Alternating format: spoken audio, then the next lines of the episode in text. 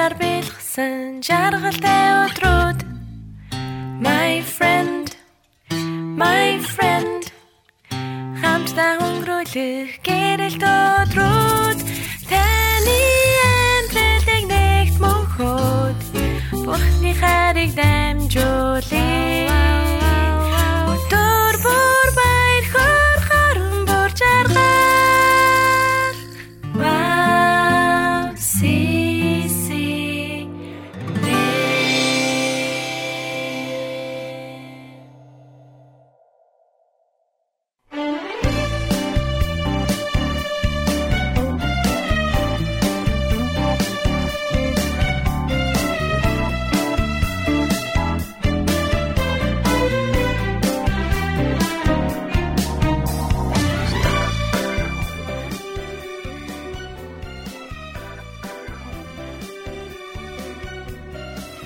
Сайн байцгаана сонсогчдоо нэвтрүүлэг маань ийхүү эхэлж байна. Тэгээд 2020 оны анхны дугаараараа та бүхэнтэйгээ уулзж байгаадаа баяртай байна. Ог орой минь дүргийн. Орой минь төргий. Сонсогчтой орой минь төргий. Шин оны, шин сарын, Аха. а, шин 7 өдрийн мэндийг хүргье. Та бүхэнд эргэн уулзж байгаадаа маш их баяртай байна.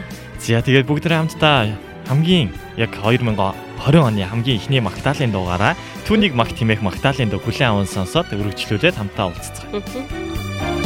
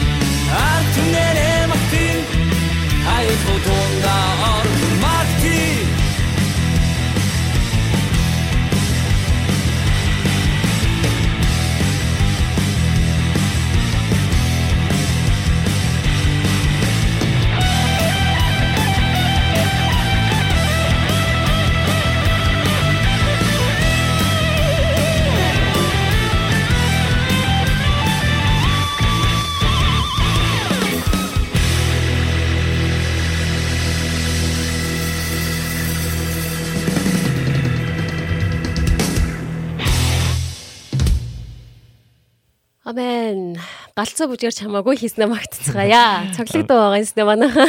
Амен. Тэгээд манай хуучин хөтлөгч Дөлөөгийн хамгийн ерөн дуртай доонуудын нэг нь байсан. Оо за за.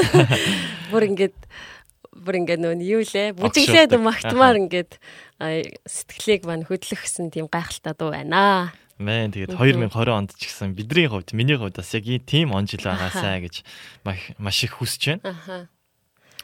Тэгээд нэвтрүүлэгт а, холбогдсон байгаа та бүхэнд энэ орой мэндийг хүргье. Тэгээд сая бас нэг 12 секундын лайв өмнө яг энэ дэр нөгөө хийгдчээ тасарсан байгаа. Тэгээд тэн дээр зарим хүмүүс манаас ороод ирчихсэн байна. Тэгээд яг энэ лайв руу бүгдээр ороод ирээрэй гэдэг шиг.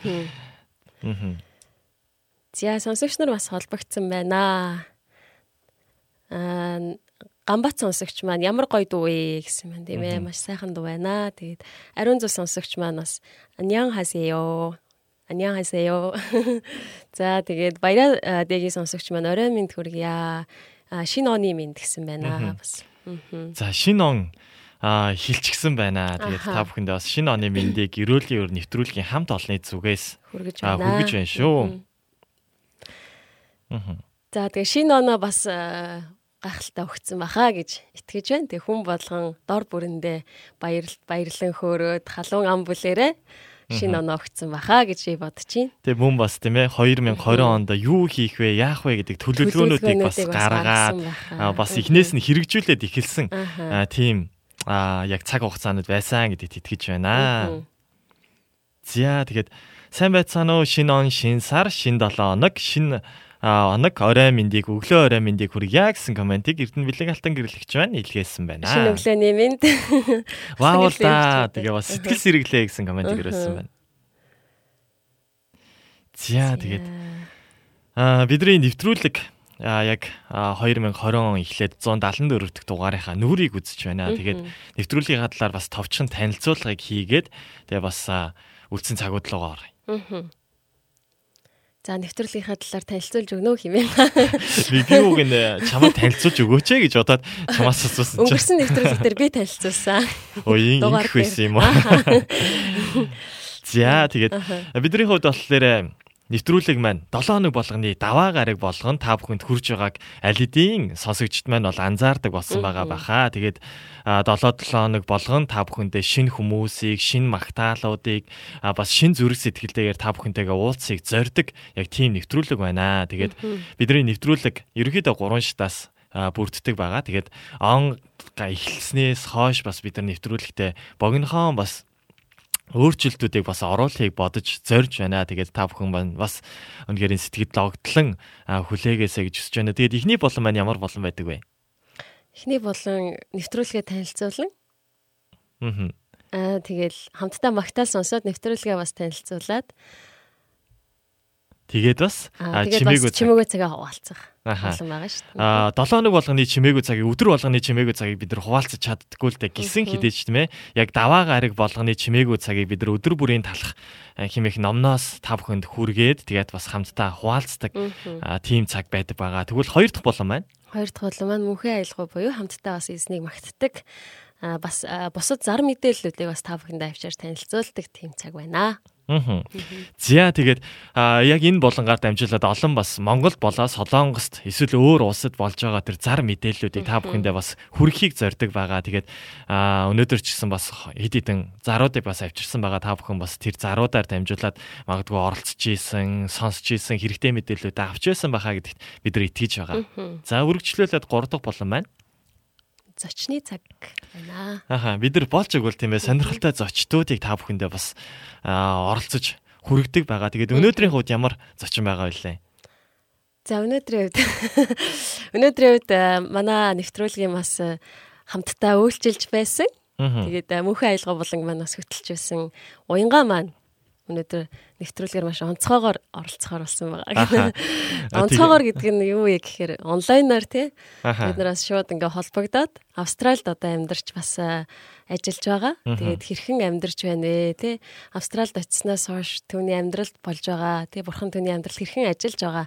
Тэр гайхалтай бас гэрчлэлүүд бас мэдээллүүдийг бас хамтдаа хуваалцъя гэж зорьсон байгаа. Тэгээд а, зочны булангаараа бас та бүхэнтэйгээ уулзнаа тэгээд. Аха. Тэгэд уянгаагаас тэгээд бас Австралиас эсвэл хийсэн чуулган, хийсэн коллежийн талаар бас мэдих мэдээллүүд бас яг сонирхож байгаа зүйлүүд байвал та бүхэн бас комент хэсэг дээр бичиж өгөх юм бол бид нар а, та бүхний өмнөөс тэгээ уянгаагаас бас асуулаад асуугаад тэгээд уянгаа маань бас тодорхой хэмжээнд мэдэж байгаа мэдээллүүдээ бас дамжуулах боломжтой байгаа. Аа. Тэгээ бас комент хэсэг дээр уянгааг маань бас илүү ихээр урамшуулж бас тий өгөөсэй гэж хүсэж чинь тэгээд гадаад одоо гадаад тээ гадагшаа явж явж суралцж байгаа бас ажиллаж байгаа. Төвний үед ч гэсэндээ аа урам зориг те маш их хэрэгтэй байдаг баха гэж бодож чинь тийм. Бидний хувьд ч гэсэн гадаад шүү. А тийм бидний хувьд ч гэсэн гадаад байгаа. Аа Солонгост амьдарч агаад явсан болохоор Монгол юу гэх одоо хоёр дахь гурав дахь орон. За тэгээд маш сонирхолтой цаг байх байхаа гэж бидний зүгээс бас ерөнхийдөө их найдаж байгаа. Тэгээд сонирхолтой бас асуудлуудыг бас бэлдсэн байгаа. За тэгээд сонсогчд маань бас бидэртэй холбогдсон байна. Тэгээд дэлхийн их бас сонсогч маань шалом гэсэн комментиг ирүүлсэн байна. Орой минь дүргий. Орой минь төргий. За баян мөнх жамбалд орж сонсогч маань сап гэсэн комментиг бас ирүүлсэн байна. Орой минь дүргийа. За мөнх мандах баясгалан сонсогч маань Шалам орой минь шин оны шин 7 хоногийн мэндийг хүргье. Энэ ондоо та нар минь ивэл дүрэн бурхны өмнө хамгийн сайн шийдвэрийг гаргаад тэр зүйлийнхээ төлөө бүгдээрээ урагшлая. Бүгдэнд нь амжилт бүгдээрээ чаднаа гэсэн комментиг ирүүлсэн байна. Амен баярлаа. За тэгээд үргэлжлүүлээд амжилт. Амжилт бүгдээрээ чаднаа. Аха. Нэвтрүүлэг үзэж байгаа 16 хүн бүгдээрээ хамтдаа чаднаа. Тэгээд баян мөнх жамбалд орж сонсогч минь халелуя шинэ оны мэндийг хүргье гэсэн комментиг бас ирүүлсэн байна. Зя бид нар чимээгүй цаг маань бас бидэрт ирсэн байна. Тэгээд а чимээгүй цагийг бид нар өдөр бүрийн талхнаас бас хуваалцдаг байгааг та бүх ерөнхийдөө анзаарч байгаа баха. Тэгээд өнөөдрийн хувьд ч гэсэн чимээгүй цагаа бас өдөр бүрийн талхнаас бас хуваалцах байгаа. Тэгээд бүгд хамтдаа чимээгүй цагийн өнөөдрийн 1 сарын 6-ны өдрийн чимээгүй цагийг хамтдаа хуваалцах бэлэн байна уу? Бэлэн. За а би хамтдаа 1 сарын 6-ны чимээгүй цагийг та бүхэнд дуудаж өгье.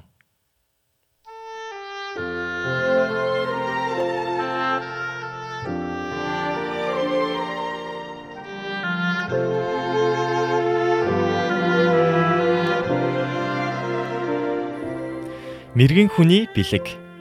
Унших хэсэг Матай 2-ын 1-ээс 12. Саяхан мэндэлсэн юудэчүүдийн хаан хаан байна Бид зүүнтэд түүний одыг хараад түүнд мөрөхөөр ирлээ гэжээ. Матай 2-ын 2. Залуу хосуудад бие биенээ хайрлах хайраас өөр юу ч байсангүй. Христ мэндэлсний баяр ойртож тэд хайртай хүндээ ямар бэлэг өгөх вэ хэмээн шаналж эхэлжээ. Эцэст нь Христ мэндэлсэн баярын өмнөх өдөр Дээла өөрийн өвдгөө хатсан өвдгөө татсан урт сайхан гизийг тайрч худалдаад Жимийн өвөг эцгээс нь өвлөгдөн ирсэн үнтэй цаганд нь цагаан алтан алтаар хийсэн гинжин оосор худалдаж авчээ. Харин Жэм Дээлад зориулсан цагаа худалдаж үнтэй сам авсан байжээ. Энэ зохиол бол Хенригийн мэрэгэн хүний бэлэг химэх зохиол юм. Хэдийгээр тэр хос бие биенийхээ бэлгийг хэрэглэх аргагүй болсон ч энэ тэднийг Христмасын өглөө эвгүй байдалд оруулсан байж болох ч үнэн хэрэгтээ тэдний хайр тэднийг хамгийн мэрэгэн болгосон билээ.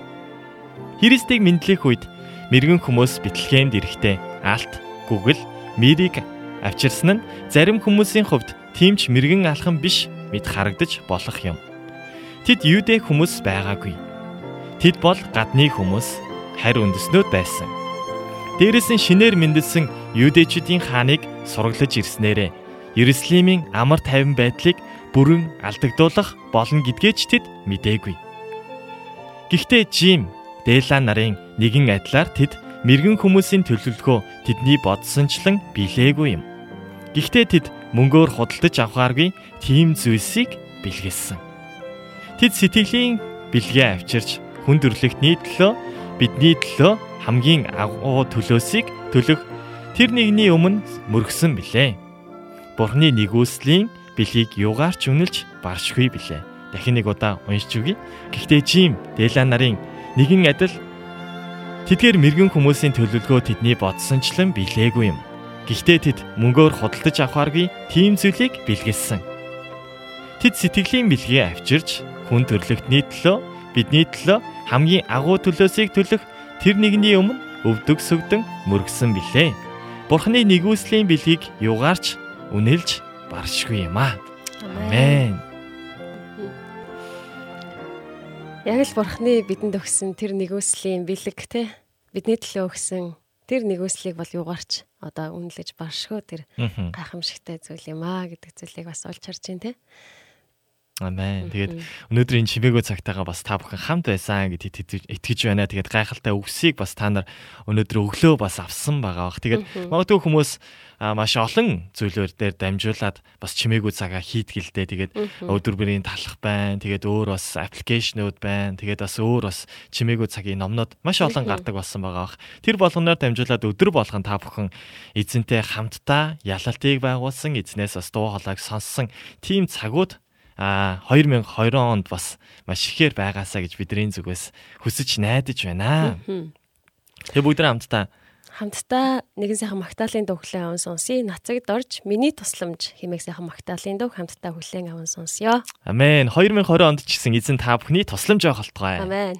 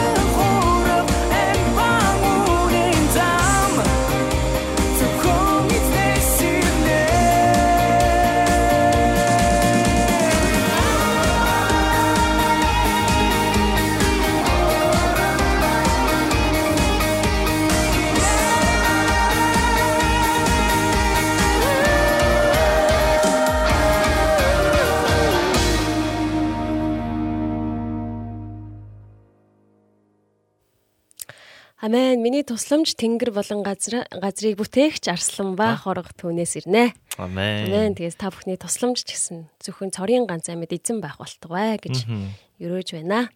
Амен. За мөнхийн аялгаа болон маань эхэлж байна. Тэгээд мөнхийн аялгаа болон маань аа, хамтдаа бас эзнийг магтдаг байгаа. Тэгээд өнөөдөр би бас жоохон онцгой магтаал авч ирсэн.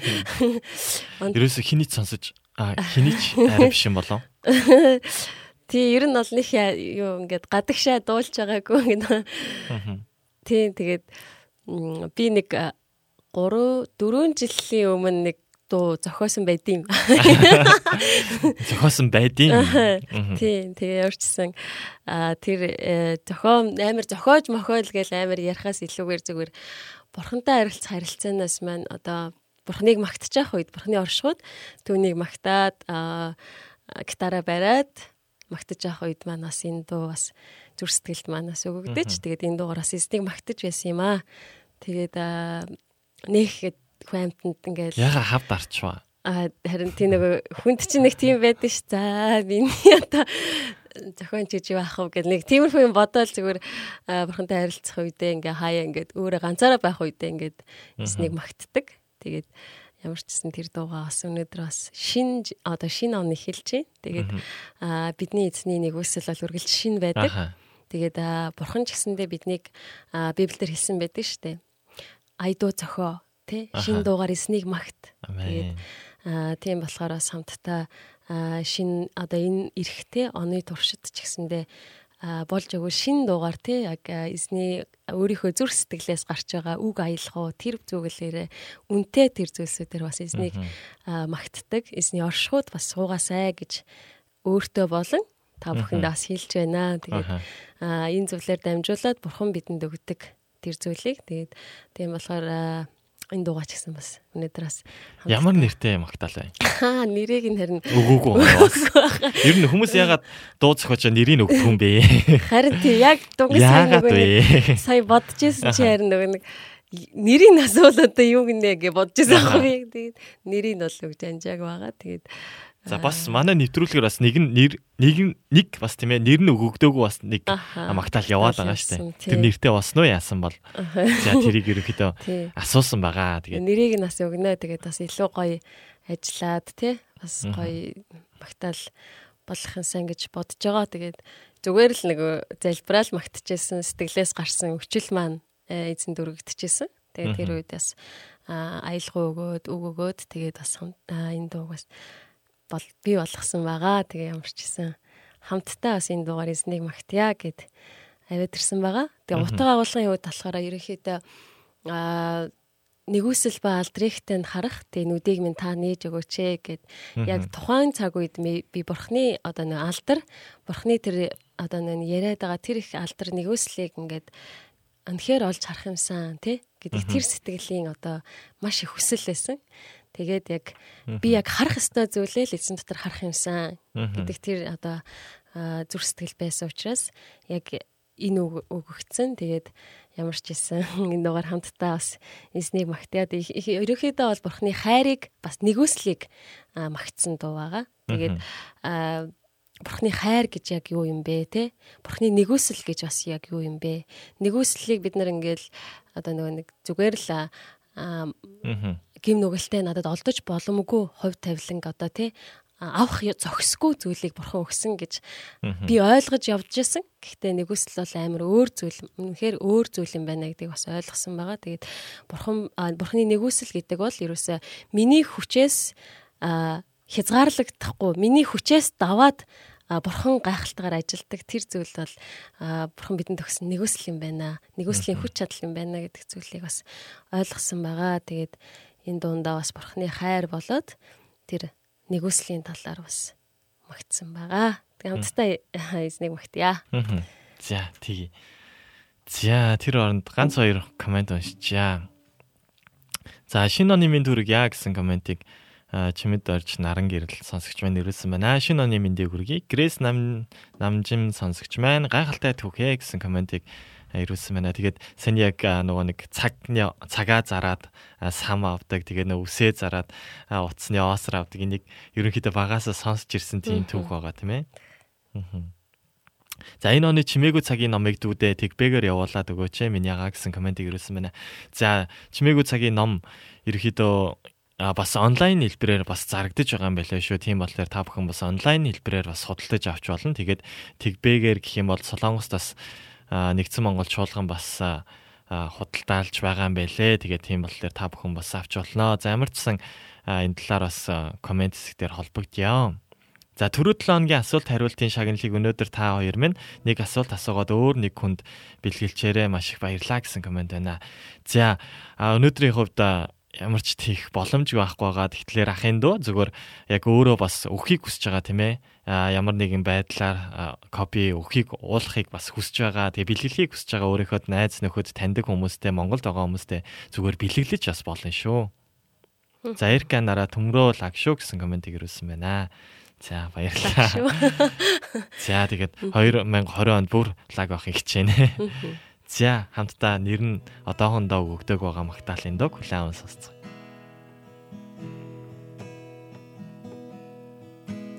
Нэг үсэл ба алдрих цайн хараа. Нүдийг минь танэгэ хараараа зүрхийг минь дүргэж халуун твэр тань бирлээ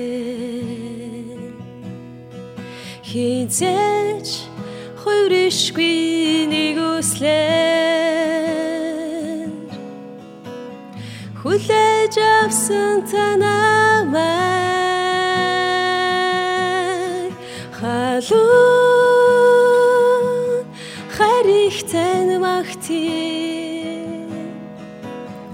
амьдралыг орчуулсан таны нэг үсэл алдраар танд үрэн алхах зам минь гэрэлтэй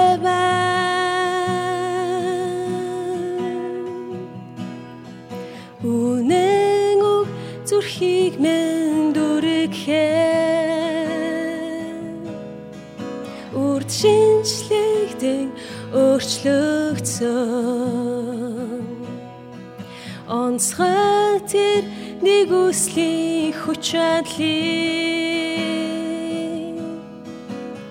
Оршлон дэлхийд тунхаглий халуун харигтай магтий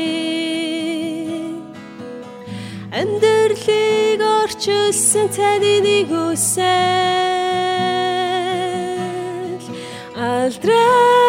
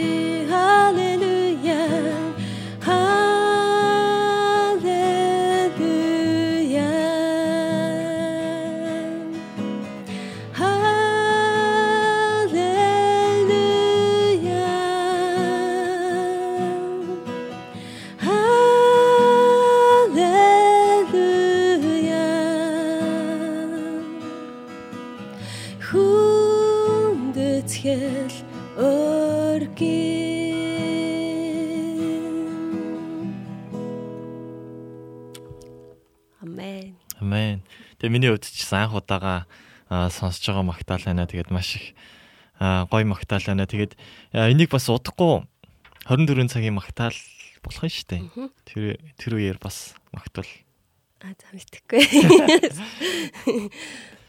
За тэгээд дүүдэн амжилт хүсье хайртай шүү мундаг шүү гэсэн комментиг цэнгэл Аа Дэмбэрэл сонсогч маань ирүүлсэн. За өрөө мэндийг хүргье. Танд ч бас ийм гайхалтай мундаг дууг бас дүүтэй. Хартай шүү ихчтэй. Энэ зөвшөөнийг ашиглаад гэлээ. За тэгээд бидний нэвтрүүлэгтээ хамт байгаа та бүхэндээ маш их баярлалаа. Тэгээд дахин ороймны мэндийг хүргье. Шинэ оны бас мэндийг хүргье. За тэгээд үргэлжлүүлээд зар мэдээллүүдийг бас та бүхэн бас сонсоход бэлэн болсон байгаа баха гэж бодож байна. Тэгээд зар мэдээллүүдийг та За бүхэндээ зар дуулах татай байна. мэдээллүүдийн хувьд болохоор м За 광고. За яриа. за Магдалины э, мөрөглийн цөм нэртэйгээр Магдал хүндэтгэлийн конференц 2020 онд тий одоо удахгүй зохион байгуулагдах гэж байна. 2020 он ч болцсон шүү дээ. Тий, Ахаа тий удахгүй. За ханаас вэ? За хизээ вэ гэхээр 2020 оны 10 а, 1 сарын 8-наас 1 сарын 10-ны хооронд болох юм байна. За нэгдүгээр цуглааны байранд болно. За тэгээд За энэ болохоор онцлог нь болохоор бас сургалтууд байгаа юм байна шүү. Тэг бөмбөрийн сургалт байна, гитарын сургалт байна, төгөлдөр хорийн сургалт байна, дуулах уур зүй. Тэгээд Магдалины багийн дуулаач нарт зориулсан. Тэгээд дууны техник тохиргоо Магдал удирдах үе. Аа тэгээд магтан дуу зохиох тий магтан дууны орчуулга чуулганы мөргөл мөргөлийн зохион байгуулалт үнэхээр гайхалтай бас сэдвүүдээр бас сургалт явагдах юм байна шүү. Тэгээд оролцогч гэхээр хүндэтгэл аа, мөргөлд үйлчлэгч Магдалины баг болон найрал дууны удирдаач магтан дууны аа, орчуулагч магтан дуу зохиох хүсэлтэй хүн бүр пастор ахлагч нарт зориулагдсан сургалт байна шүү. За тэгээ маш гайхалтай үр дүнтэй үр өгөөжтэй сургалт байна гэж итгэж байна. Тэгээд маш олон бас хайрлаж хүндэлж явдаг бас пастор аа пасторууд маань бас яг энэ удаагийн бас гол гол сэдвүүдийг заахаар бас бэлдэж байгаа юм байна. Тийм болохоор та бүхэн бас итгэвтэйгээр оролцоорой. Тэгээд бас зохион байгуулагч байгууллага энэ удаагийн конференц нь болохоор 15 дахь удаагийн конференц болж байгаа юм байна. Тэгээд ерхий зохион байгуулагчаар гүр тавигч Монголын мэдээж тийм ээ Монголын гүр тавигч байгууллага. Тэгээ хамтран зохион байгуулагчаар Давидын дуулал тэгээ хамтран үйлчлэгч байгууллагуудаар дуу 151 Genesis Vision тэгээд дэмжигч байгууллагуудаар бас Амьд итгэл чуулган, Битаны ургац Христийн чуулган, Даяар сэргэл чуулган, нэгдүгээр цуглаан, Үнэн хайр чуулган, Шин амьдрал чуулганууд бас хамтдаа оролцож байгаа юм байна. Тэгээд та бүхэн бас 2020 оноо мөрөглийн хувьд тийм ээ бас цөмлөлтийг үүсгэсэн тийм ээ мөрөглийн цөм гэж яг юу вэ гэдгийг ухаарсан тэр гайхалтай а бас конференцийг олж мэдсэн. оролцоосаа гэж хүсэж байна. Гайхалтай. За дараагийн зар мэдээлэл За дараагийн зарлал мэдээллийн талаар төмрөө маань дэлгэрэнгүй. За тэгээд бас бид нар өнөөдөр бас пост дээр оруулсан байгаа 24 цагийн магтаал залбирлын чуулган бас та бүхэнд бас хүрэхэд нээлттэй болсон байна. Тэгээд энэ нь болохоор Солонгост бас анх удаага яг болж байгаа. Тэгээд өмнө нь болохоор а чэжүүд 48 цагийн магтаал хүндэтгэлийн конференц тэгээд бас болж исэн байгаа. Энд болохоор Солонгос, Монгол, Хятад, Япон, Орос улсуудаас бас оролцож байсан байгаа. Тэгээ яг энд болохоор бас Монголоос тэгээ бас Солонгос байгаа Монгол чуулганаас бас оролцож байсан байгаа. Тэгээд бас өөр саяхан бас 11 сарын 21-ээс 11 сарын 23-ны хооронд болохоор Японд бас 48 цагийн яг магтаал хүндэтгэлийн цугларал болсон байгаа. Эндээс бас яг Монголоос бас зарим хүмүүс тийм ээ магтаалд үйлчилдэг хүмүүс бас Солонгосоос бас хамтдаа яг оролцоод яг энд нэлээд хідэн цагийн магтаалуудыг бас хамтдаа яг авч гарсан тэр цөмөрхий зогссон гайхалтай цагууд байсан байгаа. Яг үүнтэй холбоотойгоор бас монголчууд яагаад хийж болохгүй юм бэ гэж тийм ээ. Тэгээд 24 цагийн магтаал хүндэтгэлийн цугларалтыг залбирлын цагийг болохоор бас хийхээр зорьсон байна. Тэгээд энийг болохоор Монгол Солонгос дахь монгол чуулгануудын холбооноос зохион байгуулж байгаа юм байна. Тэгээд хизээвэ гэхлээрэ яг энэ сарын 5 дахь хагасны өдөр байсан байгаа. Аа тэгээд 1 сарын 10-наас 10-ны 7 цагаас буюу а яг үргэлжлүүлээд 24 цаг гэхлээрэ 11-ний 7 цаг хүртэл. Тэгээд бас хаяг нь болохоор доор яг Солонгост байдаг хүмүүс оролцох болохоор доод тал нь яг хаяг нь бас тодорхой байна л да. Тэгээд та бүхэн бас яг энэ хаягийг хийгээд хамтдаа үнэхээр 24 цаг магтах боломжтой хүмүүс байвал бас хамтдаа ирж эзнийг магтаасай. Тэгээд бас А ерөнхийдөө яг энэ зарам маань болохоор чуулгануудаар ерөнхийдөө хурж байгаа. Тэгээд пастор ахлагч нараар дамжуулаад чуулгануудад хурж байна. Тэгээд миний мэдхээр ямар ч сан одоо 24 цагийн ерөнхийдөө баг 20-од цаг нь ерөнхийдөө үйлчлэх хүмүүс нь тодорхой болчихсон. Үйлчлэх чуулганууд нь тодорхой болцсон. 18 9 ерөнхийдөө чуулганууд бас пасторууд бас хамтдаа үйлчлэхээр ерөнхийдөө болсон байлаа.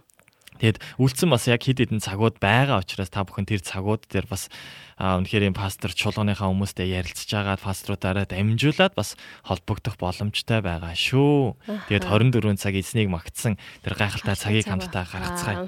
Тэгэд манай бас радиогийн зүгээс яг хоо би өөрөө бас очин л да тэр үеэрээ бас товчхон лайв хий гэж ерөөдөө бодож байна. Аха. Тэгээд яагаад вэ гэхээр энэ үнэхээр онцгой цаг. Тэгээд монголчууд бас 24 цагийг Монголдоо биш тийм ээ бас Солонгост яг үндснийхээ төлөө зуучлан залбираад магтаж байгаа яг энэ цаг хугацаа бол үнэхээр гайхалтай. Тийм болохоор Солонгост байгаа хүмүүс та бүхэн оролцоосоо гэж үнэхээр өөрч байна. Заавал 24 цаг бүтэн байх шаардлагагүй. Тэгээд яг үнэхээр боломжтой цаг дээр аха очоод тийм ээ яг тэр үеэр эзнийг магтаад хүндлээд үнэхээр эзэнд дуулаагаа өргөөд яг тийм цагуудыг гаргаад ирэх боломжтой байгаас чөлөөтэй байгаа. Боломжтой бол 24 цаг байвал ямар гайхалтай вэ? Тийм үнэхээр би 24 цаг эзнийг магтсан гэсэн тэр аа үнэхээр магтаал тандаж байгаа тэр хичээл зүтгэлийг үнэхээр өрөөх болтугай гэж тий. Тэгээд шинэ оноо бас эзний дотор гайхалтайгаар 24 цагийн турш баг эзнийг магтаад яг энэ цөмлөлт донд бас хамтдаа байгаасаа гэж та бүхний хүсэж байна. Тэгээ нэг сард ийм олон гайхалтай бас конференцууд яг ийм зүйлүүд байгаад үнэхээр талархаж байна. Тэгээд ерөнхийдөө бидний эхлэл хэр байна. Тэрнээс бүх зүйл ерөнхийдөө шалтгаалдаг байгаа. Тэгээд эзний дотор хүчтэй байгаараа гэж та бүхнийгээ бас нэвтрүүлэг үзэж байгаа. Бүгдийг нь бас уриалж байна шүү. За зар мэдээллийн үед өнөөдөр өндөрлөж байна.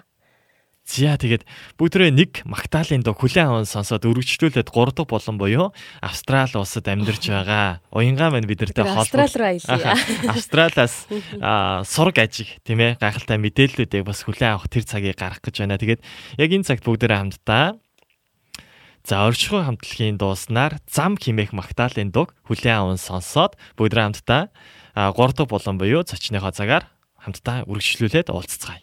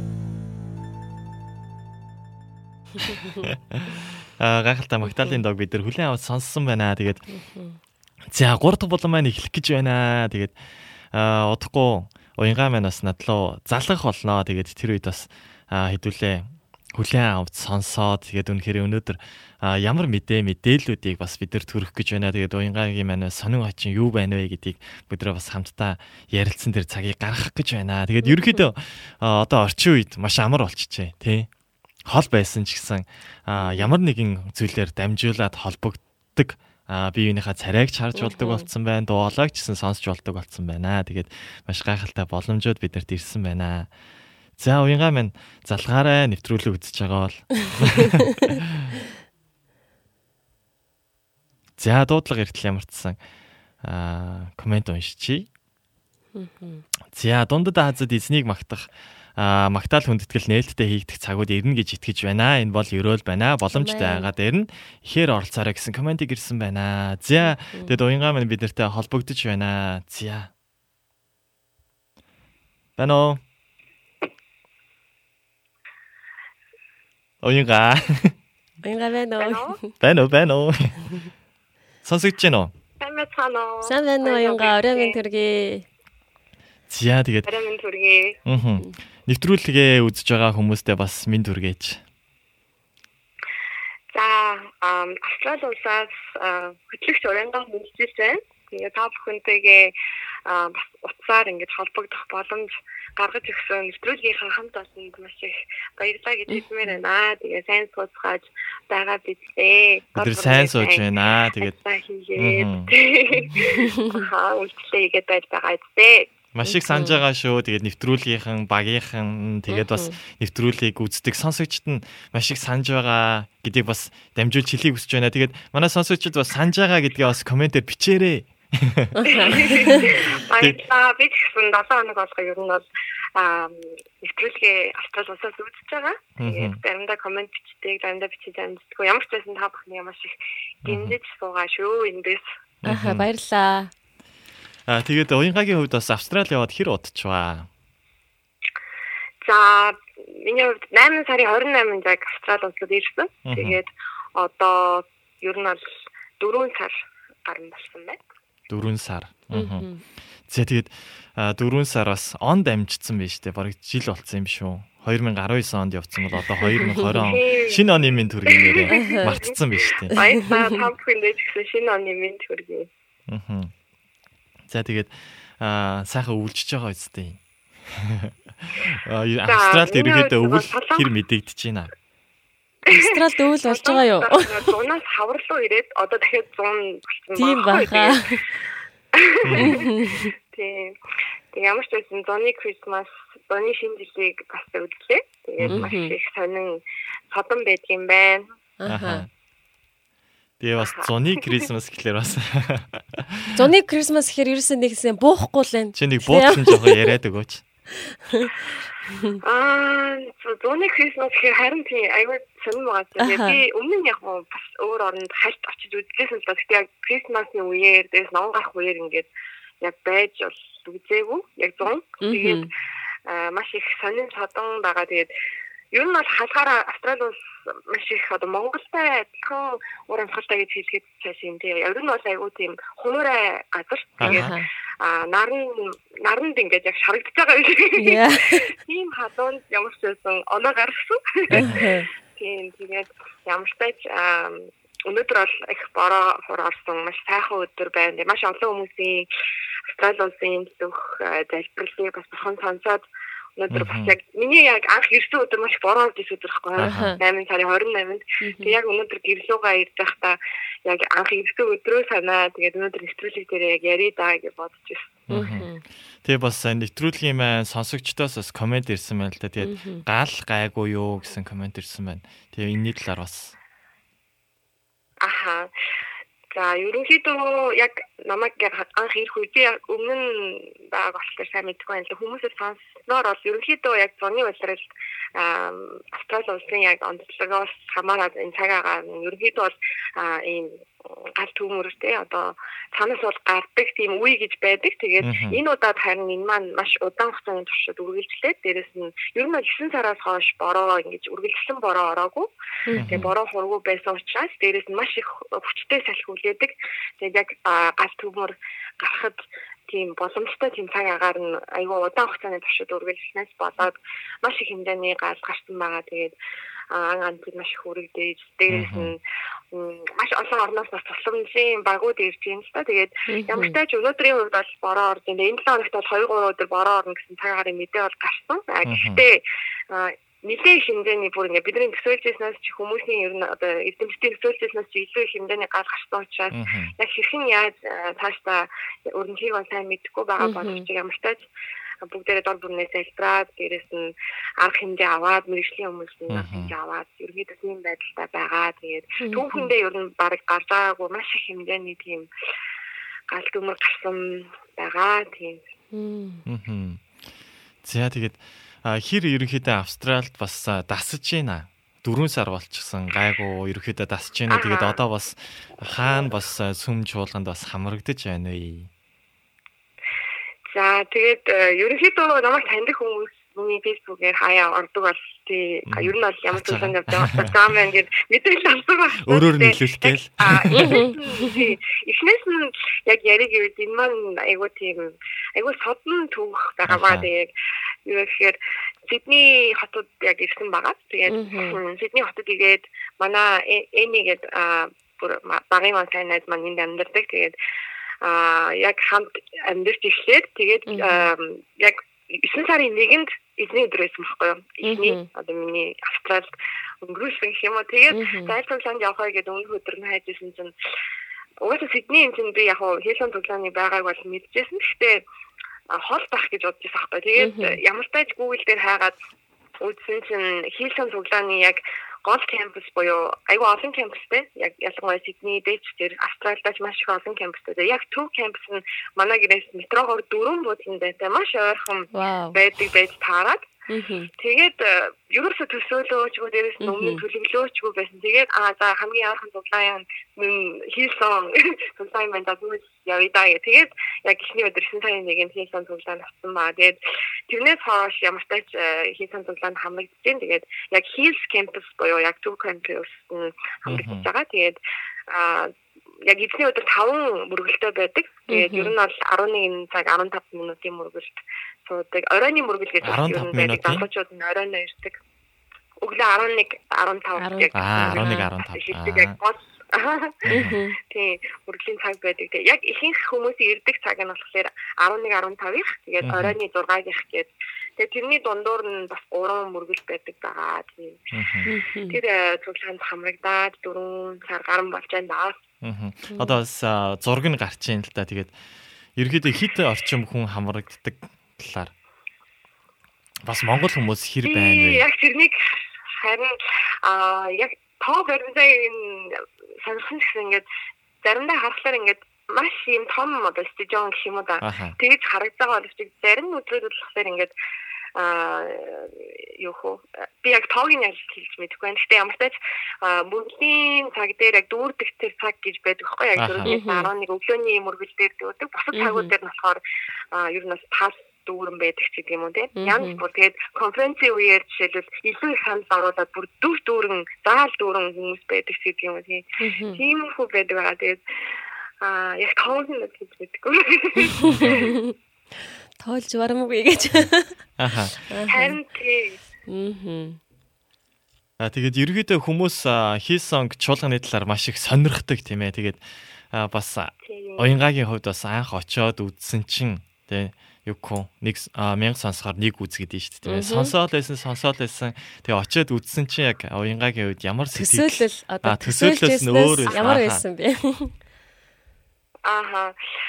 Тий, миний хувьд ямар ч байсан төлөвлөөд ирээгүй гэсэн шүү дээ. Тийм болохоор ингээл хийсэн дуглаа. Яг хийсэн music хийсэн дуу гэж мэг бол ер нь багасаа сонсож ирсэн. Ихтэй бастаас хойш ер нь би нэг өөр яг үнийг хэлээд хийсэн дуглаанд явж байгаа. Та тэгж хэлж байгаа юм биш үү? Өөр Аа. хийсэн нэг сонсож ирсэн. Өөдлөө чи ийсэн цуглаанд явж байгаа болохоор тэгээд аав шүү. Тэгэж хэлээгүй. Нэр ингэж тэгээд ямар ч тач ирээд үтсэн чинь ингээд итгэмээр хөх юм уу да. Аха. Эхний хоёр сар бас ерөөсөө итгээгүй. Тэгээд хаана ирсэн.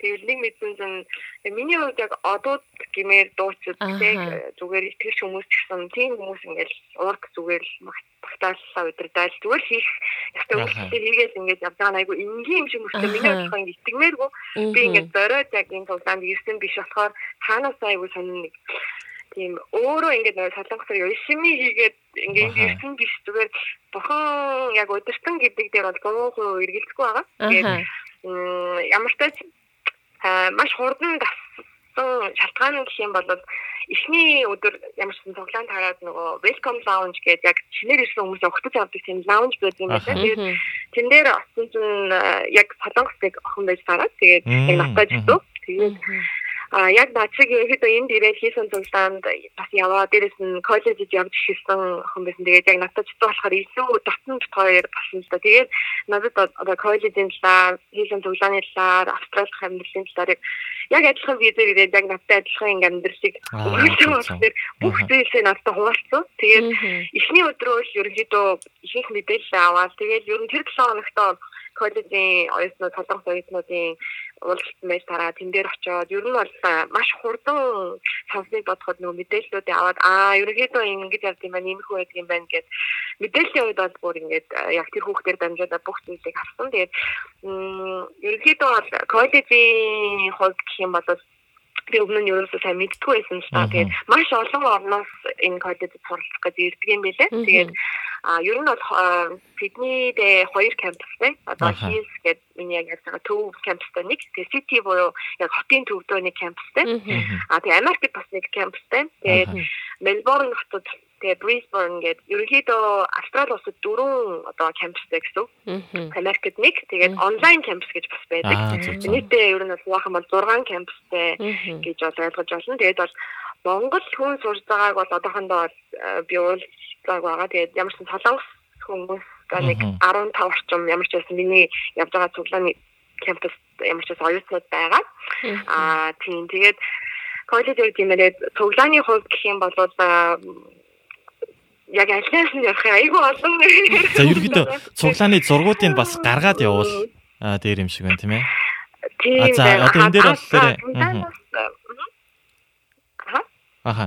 국장님 그 귀에 귀에 사진. За. цуглааны зургуудыг бас гаргаад яри тийм ээ. За. За яриа. Аа, тэгээд аа цуглааны хувьд гэх юм бол 7 хоногийн дундуур боддог зүйлийг зүгээр яг энгийн товчхойг өөрийнхөө мэдэрсэн зүйлсийг яриад гэвэл Мгм. би эхний хоёр сар ерөнхийдөө ажил хийхгүйгээр ерөнхийдөө Австрали улстай танилцлаа. Дээрээс нь ер нь бол цуглаанд барыг явсан дөө 7 хоногийн туршид баг бүх яаж тэгээд тэр нь аюу сонирхолтой байсан. Тэгээд тэр нь илүү ойрхон байсан учраас тэгээд. Эхний нэгт хоёр дахь одоо даваа нэгмар гарагийн өдөр 12 цагаас болохоор коллежийн оюутнуудын chapel байдаг юм билээ. Тэгээ би эхний өдөр яг өргөдөг очиод chapel гэхээр ерөнхийдөө яг үнэндээ солонгос улсад байгаа кристиан сургуулиудын chapel гэхээр ерөнхийдөө жоохон уламжлалт маягийн Тийм chapel гэсэн. А тэгээ хэрүүгээр тэсэлд атсан байхгүй. Тэгээд айгүй тийм тэрхүү уцлаад тэгээд айгүй дархан уцлаад атсан тийм харанхуу зүгээр ингээд за яг юу гэж хэлэх вэ ингээд шоу болж байгаа юм шиг тийм.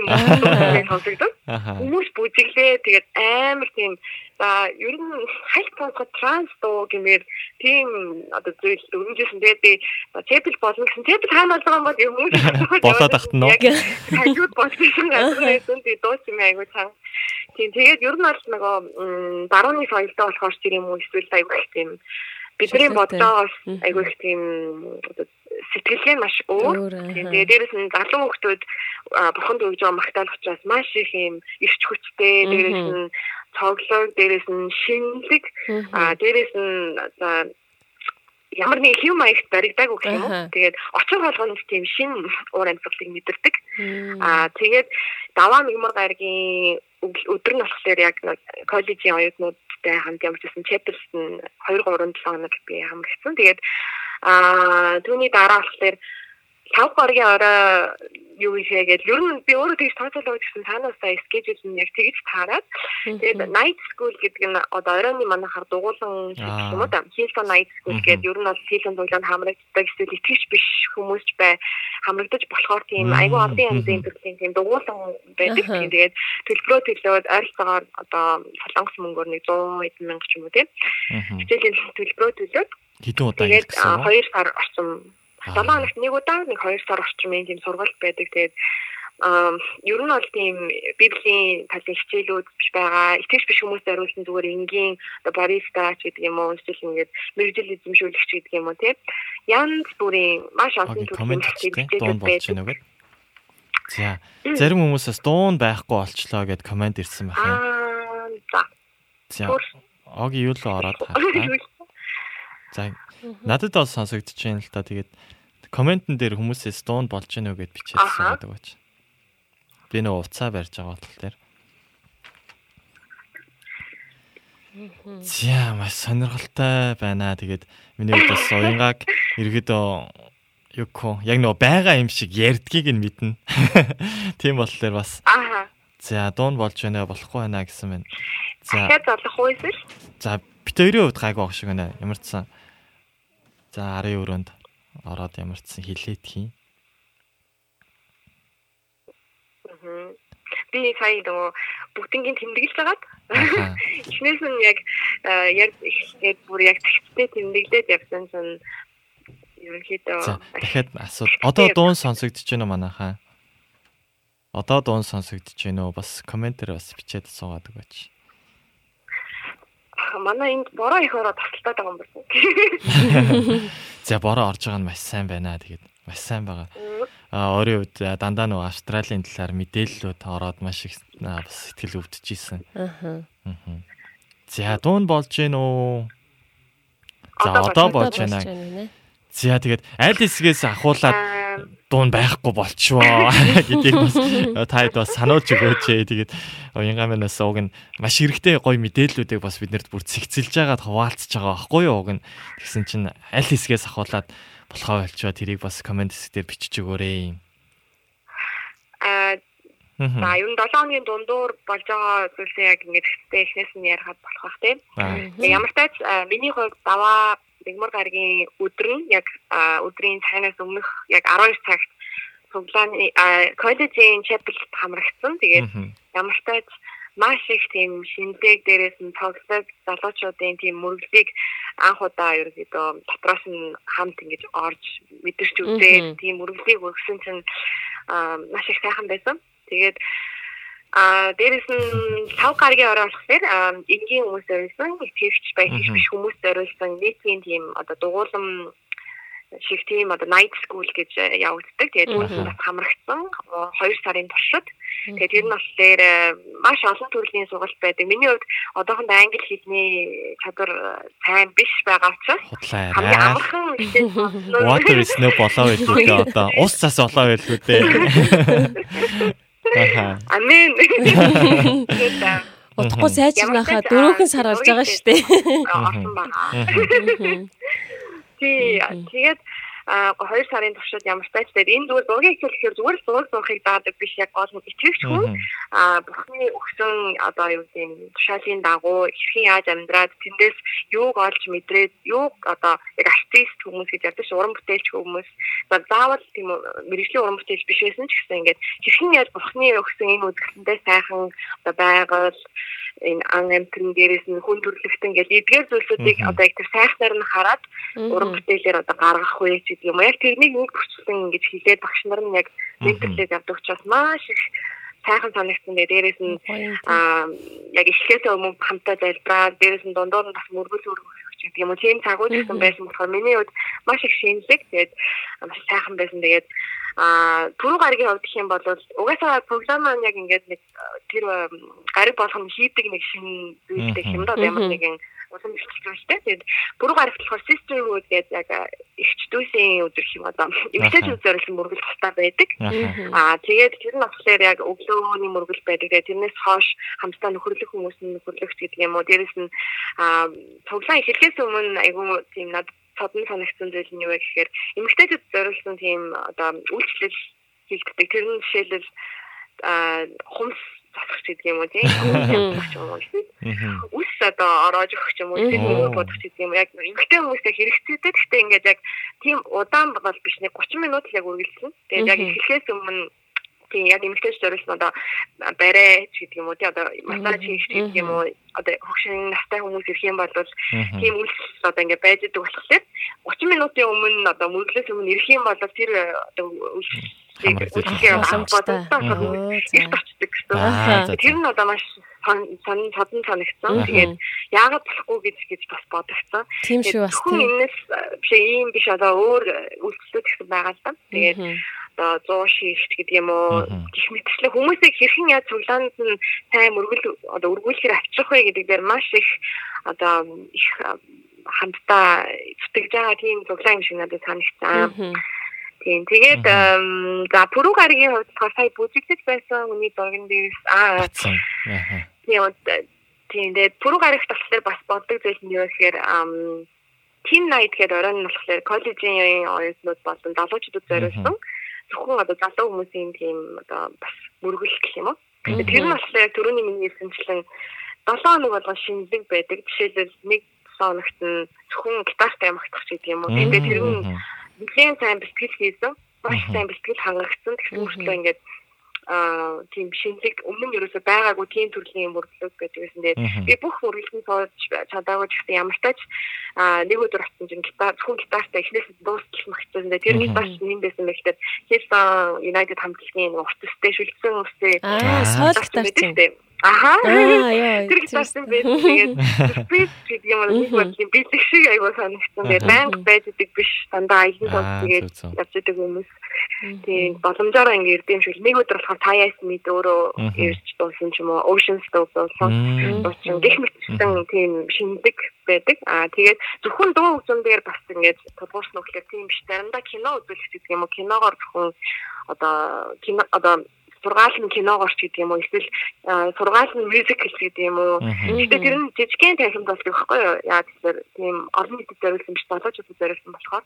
Гэхдээ тэр жижигхэн даас танхимыг хөтлөн ашиглаад шал өөр өөр мэдрэмжийг төрүүлээд олон нөгөө залуу хүмүүсийг хэрхэн яаж сайн цуглаанд нь бас тогтоохыг гэсэн тийм зүйл ард нь явж байгаа болов уу гэж миний өнцгөөс харагдсан. Тийм За тэгээд тав өдөр за дуусаа гэж ингээд тав хагасаа ингээд хамгийн гол нь задаа тав хагасаа гэд өөртөө явчихсан шүү дээ. Хамгийн өргөдлийн тав хагасаа гэж явуулсан. Тав өдөр болохоор power house гэд яг насны бас заагтай. Тэгээд энэ нь болохоор залуучууд ихлээр 25 25-аас өмнөх насны гэхээр за өсрөөс дээшээ 25 хүртэлх power house гэдэг тэр яг хамаарсан хүмүүс юм үргэлж байдаг. 25-аас дээшээгээ одоо гэр бүлтэй 35 хүртэлх гэх юм да. За front line гэдэг тийм бас насны ингээд хоёр насны заагтай болохоор тэр нас айгу зүү юм шиг надад санагдсан байхгүй яг. Ганц би хүмүүсийг гэр бүлтэй залуучууд их гэж яг ондор нь 25 гэдэг насыг шалгаад өгсөн. Гэтэ яг хөө мэдээж хүсэх юм бол одоо хөшин настай хүн гэсэн ирж болно. Угаасаа ирдэг юм байлээ. Тэгээд хоёр өвөө юм хоёр ингээд хөтөлцөөд ирэх гэдэг юм уу. Тэр нь бол айгүй энгийн зүйл. Тэгээд тэрэн дээр ингээд ерөөсөө өөртөө ч тэр хүмүүс төгшөхгүй бусдын ч айгүй харин ч бүр ингээд айгүй баяр хөөртэй тэр хүмүүсийг айгуу гоё хөтгдөг ч юм уу тийм байсан. Тэгээд ямар ч тач тав хагасны орой ямар ч тач тийм мөргөл байдаг. Тэгээд тэрэнд нь маш олон залуучууд ирдэг. Дээрээс нь маш гал халуун хамгийн бас оргил тийм мөргөл байдаг юм шиг надад болох нэгсэн. Тийм. Тэгээд эзний өдөр ямар ч тач 5 одоо 8 өглөө 8 тэгээд 9 цагаас 11 15-аас орой 5 6 гэсэн 5 нийт мөргөл байдаг. Тийм. Тэгээд өглөөнийхт нас ерөнхийдөө сургаалууд нь адилхан. А оройных нь арай өөр урдагч гэдэг юм уу. Тиймэрхүү байдлаар явагдсан юм билээ. гол хийс кампусын хувьд болохоор тийм цуглааны үед бол яг иймэрхүү системтэй явагддаг юм байлээ. Миний харснаар одоо. За тэгээд ерөөдөө төсөөлж ийсэн хүмүүс тийм ээ хийсэн чуулганы талаар ямар хөө байдсан болоо гэж бодож ийсэн хүмүүс маш бас дэлгэрэнгүй баг нэгтгэс ахуулаад тийм ээ бүцэн өдөр хүртэл мэдээллүүдийг ерөөдөө авсан байхаа гэж бодож байна. За тэгээд комментуудыг бас хамтдаа харъя. Тэгээд маш олон комментууд ирсэн байна уянга. За сайн уянга шинэ оны минь төргийа дүүгийн дуугийн сонсон гой байна. Зургийг бол Facebook байн харж байгаа шүү гэсэн байна. аа За өнгөрсөн жил цагаан сарын кемпи үеэр копигоор дайсан гоё копи байсан шүү гэсэн комментиг бас Гамбат пастор маань ирүүлсэн байна. баярлаа. Анайга санжина сурлага хөдөлмөрийн өндөр амжилт хүсье уянга да гэсэн комментууд ирсэн байна. Баярлаа. За тийм байлээ. Энд телевизээр байн гарч байгаа гал төмрийн талаар гэсэн коммент ирсэн байна. Аа сайн байцгаана уу? Австральд монгол чуулган хэр олон байдаг юм болоо гэсэн комент бас ирсэн байна. Аа. Энэ талаар бас мэдээлэл. өгөх. За миний хувьд ямар ч тач Австрал тэгээд Сиднейд маш их олон монголчууд Монгол аа, итгэгч ахын дүүстэйгээ уулзсан. Аа тэгээд ер нь бол Австрал улсад 6000 гаруй монголчууд амьдардаг. Тэгээд ихэнх нь. Сидней хотод яг төлөвшөө амьдардаг юм билээ. Аа тэгээд ер нь бол сансныг бодоход маш их олон итгэгчид амьдардаг шиг санагт. Ер нь бол 40-оос 50 гаруй тийм ер нь аль христ итгэдэг хүмүүс бол байдаг. А тийм одоо нэг мессенжер групп байдаг хөө хоом Аа групп гэдэг. Ер нь одоо тэр группд байгаа хүмүүс нь бол нэг 40-оос 50 орчим. Гэхдээ зарим нь Монгол явсан ч гэдэг юм уу тийшээ нүүсэн ч гэдэг юм. Тийм өөрчлөлттэй. А гэхдээ ер нь бол хийсэн цуглааны City campus буюу яг хотын төвд байдаг campus явдаг нэг 10 монгол итгэгч нар байд юм билээ. Тэгээд бас үрдийн жигийн цуглааны гэж би сонсч байсан. Тэгээд нэг удаа бас уулзч байсан. Санамсаргүйгээр City campus дээр очсон чинь.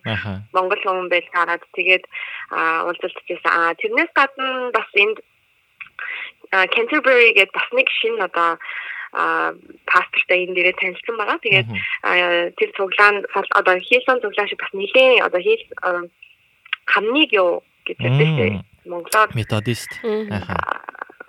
Аха. тий одоо тийм одоо урсгал тусламжлаараа цуглаанууд нь маш том тэгээд австралч угаасаа христийн христос итгэдэг хүмүүс их дээрэс нь дотроо их тийм бас айгу Мгм. эмгэгцтэй хуваагдсан байх юм байна. Тэгээд Ямар ч найрсаг хуваагдсан байна. аха цуглаан бас үйлчлэхээр ирсэн Монгол пастор тай танилцсан тавга пастор гээд тэгээд бид нар хамтдаа тийм нэгэн мөргөл гурван удаа хамт өргөсөн байгаа. Тэгээд өмнө нь ямар тач бас өмнө үйлчлж байгаад Монгол буцсан пастрын гэр бүл бас байдаг юм байлээ. Дээрээс нь ер нь бол 4-өөс 5 цуглаанд хуваагдаад бүгдээр ер нь бол ингээд Аа, цуглаанд хамрагддаг төвчд бол байгаа. А тэрнээс гадна бас а, хуваараа зүгээр Австралийн цуглаанд явдаг хүмүүс бас байгаа бах тийм. Ер нь бол тийм мөргөл хийгээд мөргөл хийх үеэр танилцсан Монгол залуучууд найз нөхдөдөө их болсон байгаа. Тэгээд энэ жилдээ ч гэсэн илүү их Мгм. тэргэлтэй сайн үйлчлэгийн сан гэсэн зорилготой, дээрээс нь залбиралтай байгаа. А гэхдээ маш их зуулсан залбирал хэрэгтэй болов гэж бодсон. Ягаад тэгэхээр шинэ газар дээрээс нь а манай монголчууд ч бас ингээд нүүдэлчин ард түмгүүр Аха. нэг газраа заад өөр тийшээ нүүдэх ч гэдэг юм уу. Тийм зүйлсүүд байдаг болохоор ингээд энэ суурин үйлчлэх баг хамт олон бас маш хэрэгтэй байдаг юм байна гэдгийг харсан байгаа. Тэгээд Мгм. Солонгост байгаа маш олон итгэгч ахын дүүс гэр бүлийнхнийгаа бас ам, Австрали улсад байгаа сүл углаа Христэд итгэгч хүмүүсийн төлөө залбирч өгөөч гэсэн бас хүсэлтийг. Амин. Найн. За гоё юм аа хийсонг удахгүй очноо гэсэн коммент бас ирсэн байна. Амин. За хамт явъя. Би бас явнаа. Уусаа явъя. санагдчихлаа л да. За Австралид байгаа охинтой яаж холбогдох уу мэдээлэл авах гэсэн юм аа гэсэн коммент бас ирсэн байна. Аа за ерөнхийдөө нэвтрүүлэг дуусны дараа комент үлдээх юм бодоод холбогдох боломжтой. Тийм тэгээд бас нэг ярьж амжаагүй нэг том зүйл гэх юм бол конференцийн талаар товчхон бас өөрийнхөө мэдсэн зүйлсийн талаар Мгм. аа өнгөрсөн 10 сард би яг хийсэн Worship and Creative Conference гэдэг конференц 3 хоногийн конференц орсон. Тэгээд тэгээ ер нь бол хийлэн цуглаан жилдээ яг одоогийн байдлаар ивентүүд гэх юм бол маш олон ивентүүд явуулдаг гэсэн. Яг албан ёсны олон улс даяар явуулдаг болохоор нийт 3 том конференц яг бэлтгэдэг юм байлээ. Тэгээд тэрний нэг нь болохоор хамгийн том конференц нь 7 сард болдог. Хийсэн конференц буюу яг Магтаалын конференц. Тэгээ энэ болохоор маш олон жилийн туршид хийгдээр ирсэн. Ер нь бол 3 хоног үргэлжлэдэг. Гэтэ хонуудаар биш одоо өглөө нь очичоод тэгээд орой хүртэл програм нь явагдаж байгаа. Тэгээд оройн нь өөрсдөө ойрхон одоо гадаадас ирэх хүмүүс нь ойрхон зочид буудал хоногдогч гэдэг юм уу? Эсвэл энд амьдардаг хүмүүс нь гэртээ очичоо тэгээд дахиад маргааш өглөө нь очиод програм явагдаад. Ер нь бол 3 хоног байнг тэгж явагддаг. Аа тэгээд 7 сарын болохоор ерөнхийдөө хамгийн том конференц Hilton конференц. Аа тэгээд сүүлийн 3 жил одоо өнгөрсөн 10 сард болсон 3 дахь нь тэгээд шинэ конференц нь юу гэхээр Worship and Creative Conference гэдэг зөвхөн одоо дуу хөгжим магтаал дээр зориулсан 7 сарынхаас арай өөр зүйл гэх юм бол ТV, фильм дээрээс нь одоо бусад зүйлс одоо dance гэдэг юм тийм ингээд бусад бүх зүйлсүүд ингээд хамт оруулсан. Production илүү их одоо ажилласан тийм одоо конференц нь 10 сард болдог. Арай жоохон өнгө айс нь өөр юм уу? Тийм. Тэгээд 3 дахь нь болохоор 3 сард болдог. Color conference буюу түрүүнд би пүрэв гараг болгонд эмгтээчүүдийн мөргөл болдог гэсэн шүү дээ. Color conference нь болохоор зөвхөн эмгтээчүүдэд зориулсан. Тэгээд а Баби пастор гэдэг нь болохоор Брайан пастор гэдэг нь болохоор яг нэг тэргуун пастор эрэгтэй пастор байгаа. Тэгээд түүний эхнэр Баби пастор болохоор бас тэргуун пастор тэгээд тэргуун эмэгтэй пастрын яг өдөрдөн явуулдаг color conference нь болохоор маш олон одоо хотуудаар бас явагддаг. Бусад одоо Сиднейгээс Австралиас гадна өөр улсын хотууд явагддаг. Зөвхөн эмэгтэйчүүд зориулсан эмэгтэйчүүд, ээжүүд одоо эгч дүүс яг зориулсан тийм тусгай яг маш онцгой тийм конференц болдог гэсэн. Тэгээд одоохондоо яг орж үздэг болох мэдгүй. Өнөөгийн үед аль конференцт нь орж үзлээ? Суусан тий. Тийм миний бодлоор Worship and Creative Conference түрүү жил орсон байгаа 10 сард. Тийм дээ нийтдээ ийм 3 төрлийн конференц явагддаг. Тэгээд ер нь бол 3 сард а яг энэ color conference оролцъё гэж бол бодож байгаа. Тэгээд ер нь бол билет худалдаж авахд онлайнаар яг авдаг. Тэгээд гадаадаас ирдэг маш олон итгэгчид байдаг юм байлээ. Маш олон орноос тэгээд яг зөвхөн конференцэд оролцох гэж тэгээд 2 хоногийн өмнө ирдэг гэдэг юм уу тийм. Тэгээд яг Австрали улсаар бас аялаад тэгээд ер нь явдаг. Тэгээд маш сонирхолтой нэг зүйл юм бол би Worship Creative Conference очоод манай гэрээс ойрхон гэсэн шүү дээ. Дөрөв бод. Метроор тэгээд очсон чинь нэг өдөр Солонгосоос нэг баг ирсэн гэ. Тэгээд Vlog гэдэг нэртэй баг. Тэгээд би яг интернетээр хадгалсан. За ийм баг байдаг гэд. Тэгсэн чинь 10 жилийнхаа охиндоо тавилдаад солонгос солонгос хөтөө. Тэгээд тэр багийн нөгөө зураг авдаг багт байдаг үйлчлдэг охин байсан. Тэгээд итгэж гэдгийг мэддэг байсан да. Гэхдээ яг Австралид ирсэн гэж бодоагүй. Дээрээс нь нэг конференц тэгээд баг 10 жилийн дараа уулзаж байгаа байхгүй юу? Сургуулиуд төгснөөс. Тэгээд ямар ч тач солонгосод ирсэн багтаа тэгээд яг таарлсан. Тэгээд гурван том одоо магтаалын баг солонгосоос ирсэн байлээ өнгөрсөн жил. Тийм. Тэгээд ер нь бол конференцээр маш олон орноос ирдэг. Дээрээс нь билетийн хувьд болохоор ерөөдөө ойролцоогоор эрт авах юм бол хямдхан байдаг. А тэгээд ойртод ирэх юм бол ер нь бол билет болчихдог юм байлээ. Тэгээд зарим тохиолдолд хэд орчин байх вэ? Цуглаанд явдаг а ойролцоогоор яг конференц болгоо өөр тэгээд worship creative конференцийн хувьд болохоор 149 доллар австрал доллар гэхээр солонгос мөнгөөр 130 мянга 120 мянга вон ойлгоо. Тэгээ яг төхөөд ирэхлээр бараг нэг сарын өмнө 2 сарын өмнө болчих юм бол яг 200 доллар орчим. Ер 200 доллараас дээш болсоогүй. Worship Creative Conference-ийн хувьд а Color Conference болохоор арай жоохон илүү үнэтэй. Тэгээд хийсэн цуглааны яг евро норох юм бол сайт руу норох юм бол бүх билетийн хийн яаж авах маш амархан ингээд заасан байт юм лээ. Тэгээд би бас өмнө өөрөө ингээд нөгөө орж үзэж байгааг болохоор энэ дээрээ л яг нэг хүчлээгээд үзсэн. Сонсныг бодоход маш амархан тэгээд бас нэг гоё мэдэн гэх юм бол заавал хэрэг үзэх боломжгүй бол онлайн хэлбэрээр одоо энэ конференцд оролцох боломжтой юм билээ. Тэр нь болохоор бас төлбөр нь тийм бас үнэтэй бол биш. Зүгээр кредит картаар төлбөрөө тооцоо хийх боломжтой. Тэгээд бүх болж байгаа зүйлсийг одоо сонгоо хичээлүүд бас байдаг байхгүй юу? Тэгээд тэрнийг яг адилхан сонгоод. Аха. Гэтэ гол нь англи хэлтэй байх хэрэгтэй. Явуулсан тоо явуулсан учраас Тийм тийм онцлогтой юм байлээ. Тэгээд бас гадаадд байгаа гэд ирч чадахгүй байлаа гэд бас зүгээр YouTube тавигддаг маш олон одоо дуунууд байдаг юм байлээ. Дээрээс нь тийм лайв өргөлөөд гэдэг юм уу тий. Тэгээд дээрээс нь Hillsong Channel гэдэг одоо тусгай одоо Netflix шиг тийм одоо сайт гэх юм аппликейшн байдаг. Тэр нь сая өнгөрсөн жил яг анх нээлттэй хийсэн. Тэгээд та бүхнийг бас хэрвээ үнэхээр Netflix ч юм уу ингээд өөр кино ингээд үздэг тийм сонирхолтой хүмүүс байвал зүгээр Hillsong Channel гэдэг юм уу яг тийм. Christian хотын агуулгатай үзэх хүсвэл бас цар алган нэг төлбөр төлөөд аа тийм дуу хөгжим бүжиг, фильм, ТV, production талаар бас ингээд м, үзэх боломжтой гэдгийг бас мэдээд болох нь сайхан байна. За тэгээ бид нар энэ тэнд байгаа заавал Австралид бас очиагүй байсан ч гэсэн хамрагдах боломжтой гэдэг мэдээллүүдийг өгс Тэгээд өгч юм. Аха. Баярлаа. За тэгээд бүгдэнд нь шинэ оны минь түргээд ажлын өндөр амжилт хүсэн өрөөё. Охиндоо хамгийн сайхан сайхныг хүсье гэсэн комментиг отгоогч минь ирүүлсэн байна. Шинэ оны минь түргье. Шинэ оны минь төргий. За тэгээд залбирлаараа хам зогсноо гэсэн комментиг бас ирүүлсэн байна. За уянга биднийг Австральд баг очисон юм шиг л нүдэнд харагдтал ярьж байна өө гэж шиг. Үнэхээр бас эмх цэгцтэйгээр маш ингэж одоо өнгөтөөр ярьж өгч байгаад маш баярлалаа. Мгм. Тэгээд саяхан бас Christmas болсон байгаа шүү дээ. Christmas-ийн зургууд сая яг ингээд хальт өнгөрөөд өнгөрөөл гарсан л та хүмүүс бас харсан байгаа бах тийм ээ. Тэгээд Christmas-ийн талаар бас төрсөн сэтгэлээ хуваалцаж маш харахад л амар гоё харагдсан байхгүй юу?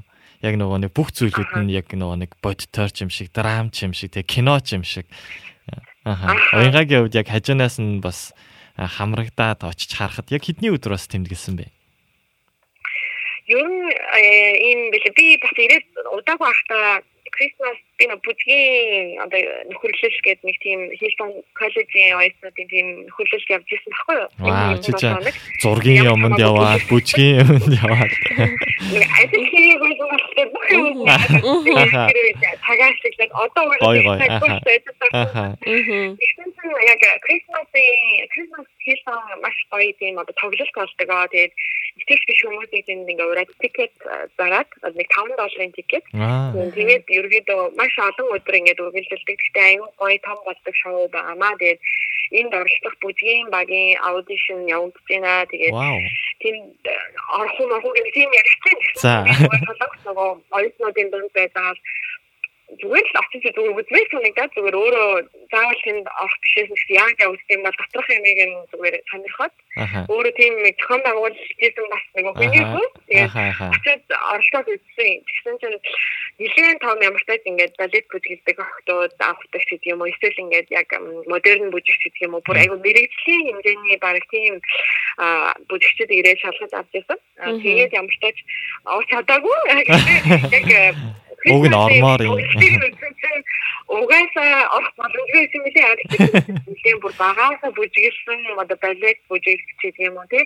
Яг мэрэгжлийн нэмхүү бүжгээр айгу олон жил хичээлсэн тийм хүүхдэд оролцдог юм байлаа тэгээд ер нь бол зарим тэнгис нэстэх юм уу тий? Мэрэгжлийн тийм үзүүлбэр байсан ямар ч тач миний хувьд өмнө ерөөсөө үзэж байгааг болохоор интернет дээр би Christmas тоглолтыг яг уу таньдаг нөгөө нэртэй дуучлалтынхаа тоглолтыг л үзчихсэн болохоор. Яг бүтээр нь үзэж байгааг болохоор City Campus болсон Christmas тоглолтыг нэг үзсэн. А яг өөрийнхөө явж байгаа Hills Campus болсон тоглолтыг үзсэн байгаа. Тэгээд а зурган дээр гарснаас илүү яг амьдар бодтоор 2 цагийн туршид явсан тэр зүйлдэд бүр хизээж мартагдахааргүй. Дээрээс нь мэрэгжлийн төвшнөөс миний бодлоор арай илүү дээгүүр тавигдсан юм шиг надад санагдсан. Яагаад тэгэхээр хамгийн их а, үнэхээр төгсөн байна гэдгийг Мгм. зүйл нэг ихэр нэг тайзны одоо шоу дуусаад дараагийн тайзанд бэлтгэхэд доор хаяж 10 секунд ч юм уу 20 секунд орох нь айгу энгийн дээрээс нь хэднээс нь маш олон төрлийн шин шин өөр өөр өнгөлөг зүйлсүүд ингэ хэрэгжилж байгаа байхгүй. Тэгэхээр тайзны одоо гэрэл унтраад ер нь 5-аас 10 секунд болоогүй байхад дараагийн зүйл нь шууд бэлэн болсон гэдэг. Тэгээд маш олон одоо степүүд ард нь яг үйлчлэлт юм байлээ. Тэгээд нийтдээ 200 хүний бүрэлдэхүүнтэйгээр тэр тоглолтыг одоо яг бэлтгэдэг гэж яг хамгийн сүүлд нь хэлжсэн пастор гарч ирээд. А тэгээд ер нь жил болгон энийг хийсээр аваад ер нь хүмүүс нь мэрэгжлийн туршлагатсан дээрэс нь яг цалин аваад тэн цагийн ажилтнаар ажилладаг. Маш олон хүмүүс байдаг болохоор энэ зүйл боломжтой байх л та. А гэхдээ миний бодлоор бас тэгээд нэг зүйл бодсон Австралийн зүгээр одоо одоо уугуул одоо юу хөө? А энгийн нэгэн жирийн цуглаан одоо 20 хэдэн жил 30 хэдэн жилийн өмнө зүгээр энгийн жирийн цуглаан байсан цуглаан. Одоо дэлхийн хэмжээнд яригдахаар маш том одоо конференц, ивент бүхэл зүйлсүүд яг зохион байгуулж байгаа. Солонгостой ярихад энгийн нэгэн одоо entertainment компаниас илүү хэмжээний одоо илүү тийм төгс хэмжээний одоо ивентүүдийг зохион байгуулж байгаа хүмүүсийг хараад а бурхан хэрвээ үнэхээр даруй байгаад тэгээд тууштай хүчтэй одоо ингээд хийх ёстой зүйлээ яг тэр үед нь хийгээд явхад хизээс ингээд өргөмжлөхөд ингээд бэлэн байдаг юм байна. Тийм болохоор өнөөдрийн яг хийх ёстой өөрөө миний яг амьдрал хийх ёстой зүйлээ энгийнээр хийгээд явж байхад а болох юм байна л гэдгийг бол мэдэрсэн байгаа. Тэгээд а паспорт гэх дуурд гараад явж байхдаа бид нар ийм юм хийн гэж хизээч өмнө төсөөлж байгаагүй. Гэхдээ яг эзний үзүүлсэн зүйлсүүдийг хараад бид нар чадахгүй байна. Бурхан та хэрэг хүсэж байгаа бол аюул зүгээрээч гэдэг. Ерөнхийдөө ингээд өдөр тутамд тэгж амьдардаг байсан болохоор одоо яг дэлхийн хэмжээнд ярих таар ийм цуглаан болсон болов гэж миний бодож байна. Дээрээс нь нүдэнд харагдах одоо гэлцэл зүйлсүүдийн ард маш их хөдөлмөр дээр маш их нулимс залбирал дээрээс нь хүч хөдөлмөр тэгээд зориулалт балансх гардыг байна гэдэг бас а бүгдийн нараагүй гэсэн ч байж ер нь бол надад мэдрэгдсэн гэдгээр зүйлсүүд маш их залбирдаг тулаа юм байна гэдэг ойлгосон. Дээрээс нь team work буюу одоо барууны соёлтой хүмүүс тэрнийг маш чухалчилдаг юм байлаа. Яг удирдахч хүнийхээ үгэнд хэрхэн яаж орж бүгдээ яг хамт одоо баг хамт олноор хэрхэн яаж үйлчлэх вэ гэдг нь тэрнийг хүн болгон хөндлөн байхад маш хурдан одоо адилхан нэг ажлыг ингээд хурдан дээрээс нь амжилт баг болж ажиллах юм байна гэдэг бас зах тухаас нь ямар ч зүйл харсан яг дотор нь бол ороог байгаа одоохондоо. Тэгэд баярлалаа уянгаад өмнө биднийг Австрал руу уруу татаж байна. Маш их баярлалаа гэсэн комментиг ирүүлсэн байна. Аха яг нэвтрүүлгийг яг энэ цагаар дамжуулаад маш олон бас гайхалтай юу бидний мдээгүй байсан мэдээллүүдийг бас хүмүүсийн нөгөө нэг сонирхчихсэн тэгээд алс хол мэд байсан тийм ээ. Ерөөсө тэр зүйлүүдийг бид нарт бас яг ойртуулж өгч байна л та. Тэгээд үүний төлөө бас маш их баярлалаа. Тэгээд эний бас холбогдсон байна. Тэгээд энийд бас орой минь дүргийа. Хамт байна уу юу? Хоёр өрөө өрөөндөө байна. За тэгээд Оги бас асуух асуулт байна уу? Аа за тэгээд сая ер нь өнгөрсөн сая ингээд өнгөрсөн цагт ер нь зөндөө олон мэдээлэл авлаа. Тэгээ одоо яг уянгагийн маань хувьд яг Солонгост байж агаад Австралид очиод те яг чиний хувьд яг нөгөө өөрчлөл ямар зүйлийг одоо олж хараад цаашдаа бас яг юу хиймээр байна те одоо нэг нүд нэгдээд бид нар нэг өөрчлөлт өөрчлөлт бий боллоо гэдэг штэ нэг яг тэр зүйл юу вэ бас чиний дотор гарч байгаа. шинэ ондоо. шинэ ондоо яг юуг төсөөлж байна? Саяны асуултан дээр нэмээд. хамтдаад аха.